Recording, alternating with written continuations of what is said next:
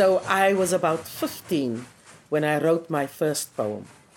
I wrote about a train accident in which many black people died and the white train driver came off unscathed.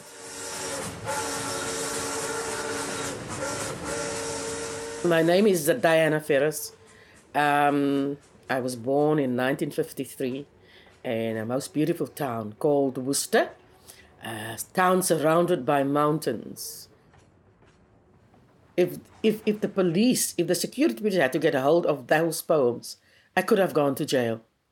They could have, you know, labeled me as a communist for writing about about that because it was politically, uh, it was a political poem in a way. I grew up in the heart of the apartheid time.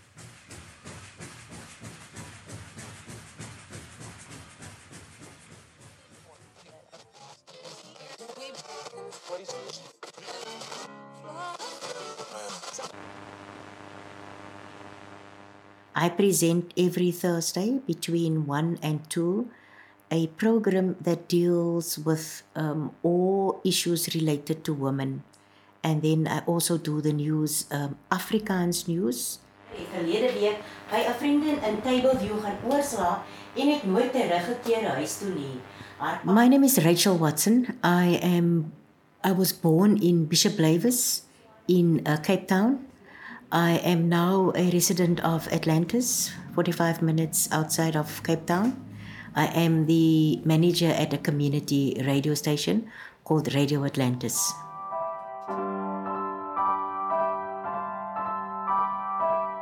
One heart. I also present a music program on a Sunday. I love that program. It's my favorite. It's called The Quiet Storm. And it's only love music, jazz music. And it's a brilliant show because there you interact with, with people on a different, more um, soulful um, level.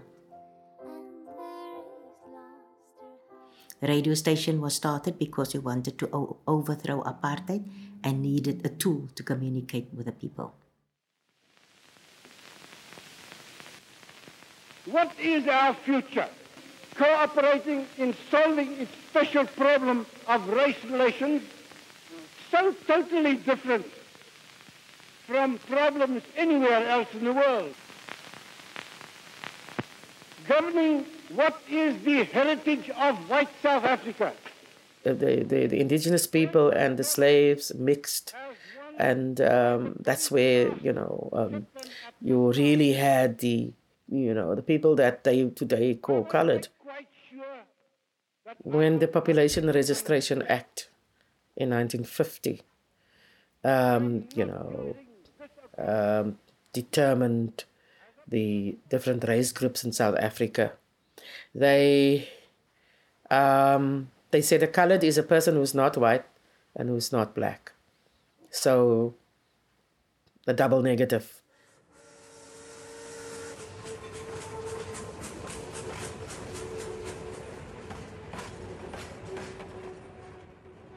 When it comes to languages, Afrikaans is my mother tongue.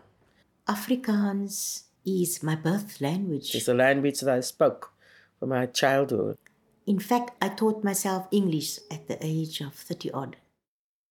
When I really am uh, upset, I write in Afrikaans because it's uh, the language that gives me the opportunity to express myself most fiercely, and most honestly, and most confidently. It's the language in which I can uh, dance, you know, or fight. wat ons volk beetgepak het, soos byna nooit tevore nie, ons voort. Daar is kragte wat onoorwinnelik is. Dit is We were taught a warped history that the European people made the language. It, it's the language of the oppressor. When I fought in apartheid, we fought against the um, Afrikaans language. I will say they did it. They did use Afrikaans, you know, to oppress. But you cannot blame a language for what people did with it.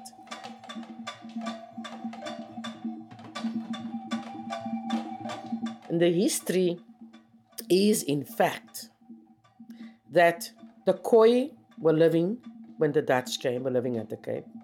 They had their language. The Dutch brought slaves here from many countries who had their languages, and they had to exist with one another in order to survive. And in order to survive, they had to be able to communicate with each other. And out of that effort to survive, a language came about. Those people that I call the white, whites in servitude, especially, uh, the Khoi and the slaves, they called the language Afrikaans. And they referred to themselves as Afrikaners.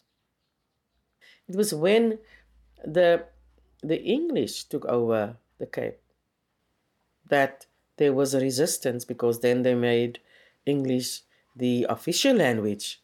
And um, there was a resistance from um, the Boers, which were then a mixture of the Dutch, the Germans, and the French.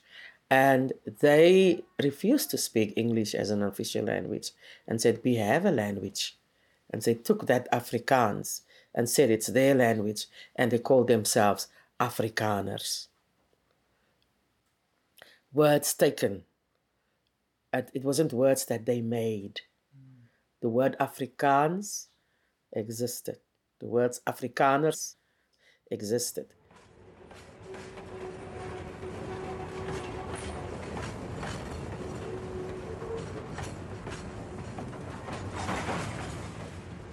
what I do is with a poem, I sort of carry over information about the language, where it comes from, and I make the language, there's a lot of resistance against the language for what people did with it.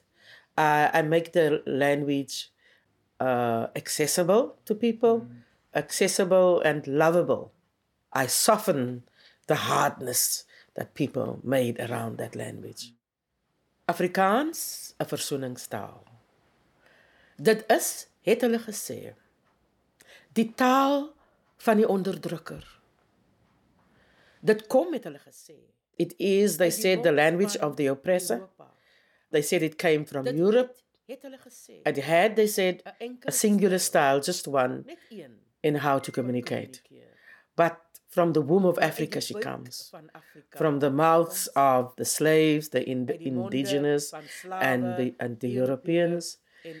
She plays on, on, on, on drums and handmade guitars. She wears costumes of many colors and she sings in a thousand voices. Today, she, her dance is not that brisk, but she embraces her sisters and she kisses reconciliatory on each cheek. She's got no qualms over the fight of identity because she knows she finds a way in the African Renaissance. Oor identiteit het sy geen erg. In die Afrika Renaissance vind sy haar weg. You know, when you make statements like that, language of the oppressor, that's just there when I'm going to get you. Because there were other people who, who received this, this language like mother's milk and who fought their freedom struggle in this language. Mm. And we cannot deny that language, it's in our genes. And that is the language that we speak on a radio. It's the language that you can speak a woman come to the station and they tell their story. Some of them gives their names, others don't give um, their names. I share my story, they share their stories, and together we find a resolve for other women out there who have the same problems. Here at the radio, we say, speak the language that you are comfortable with. So when a story comes, the story will be told in Afrikaans. It's not the language that the white people has oppressed us with. Completely different. So it's not the dictionary Afrikaans. It's not the dictionary English. It's called Afrikaans, but it's a mixture between the two. So Afrikaans for me is an important thing. And it's important because my people speak Afrikaans.